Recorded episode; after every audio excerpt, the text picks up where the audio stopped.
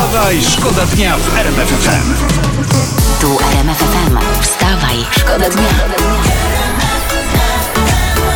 Poranny show w RMF FM. Wstawaj, szkoda dnia w RMF FM.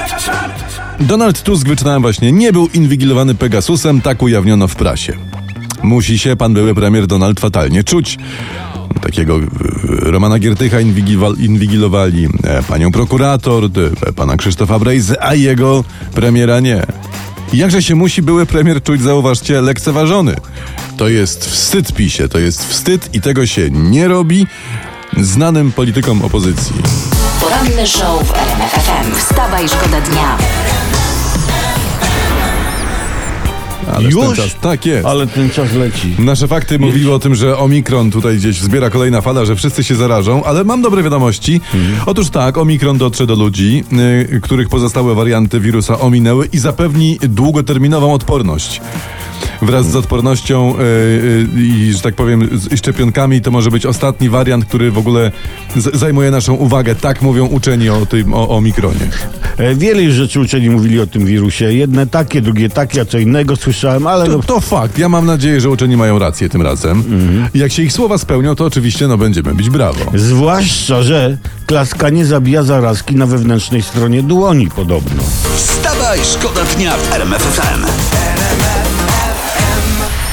Wyjaśniło się wreszcie nareszcie kamień serca. Prasa tutaj donosi, że są nowe dowody na to, że Marta Manowska i Robert Bodzianny spędzają urlop w dwójkę. O, no to wreszcie Pegasus na coś konkretnego się przydał. Wiesz co, nie wiem, czy to jest Pegasus. Oni po prostu zamieścili, nie wiem kto to jest, foty na Instagramie i prasa o tym pisze. No to popatrz, jeszcze nigdy w historii detektywistyki, czy jak to się tam akcentuje, i dziennikarstwa śledczego nie rozwiązano, nie rozwiązano sprawy tak łatwo, prawda? Wstawaj, Wstawaj, szkoda dnia w RMF FM. Uwaga, 20,5% Polaków uważa, że Polski Ład wprowadza korzystne dla nich rozwiązania, 39% jest zdania, że, że Ład jest niekorzystny. No tak wynika z sondażu SW Research. No pomocna może być porada z internetu. Jak ktoś zarabia ponad 12 tysięcy miesięcznie i się boi, że straci na polskim ładzie, to niech zmieni pracę na gorzej płatną. Wtedy dołożą. Tak, i tu kor- to straci. Dokładnie jest tak, jak, jak mówimy. Korzystając z okazji też życzymy, żeby każdy w Polsce, ale po prostu absolutnie każdy, Każdy. zarabiał więcej niż średnia krajowa i to może nawet dwa razy więcej. wstawaj, Wstawaj, szkoda dnia.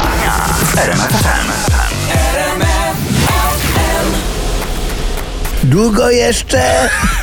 Będziesz tam Jedno z siedział. ulubionych krzyknięć w wielu mieszkaniach, w wielu domach. 7 milionów osób, które przyjęły dawkę przypominającą szczepionki przeciw COVID-19 dostało wczoraj SMS-a z Ministerstwa Zdrowia. O kurczę, muszę sprawdzić. No. Ta, ale dobrze, także co prawda szczepionka nie łączy się z serwerami Microsoftu i Billem Gatesem, ale z systemem Pegasus. No, Oczywiście, że nie, bo to był SMS, nie musisz sprawdzać, ja ci powiem, z podziękowaniami za szczepienie się i z prośbą o zachęcanie innych do szczepienia. A wiecie co? A No. może zróbmy tak, zaszczepmy się wszyscy No. i przeciążmy tego Pegasusa. poranny show w RMF FM. Wstawaj, szkoda dnia. Internet przeglądamy i po internecie krąży hit wielki. To są połączone siły zespołów y, Koplanianki i Srebrne Nutki. Uwaga. I tutaj panie i panowie na zlecenie gminy Juchnowiec Kościelny nagrały piosenkę, w której y, zachęcają do szczepień przeciwko COVID-19. Rzecz idzie tak. Zaszczep się, Marysiu, chroń swe życie młode. COVID Ta, ta, ta. zbiera żniwo, nie pyta o zgodę. O, Sąsiadka ma droga, krówki w polu doi.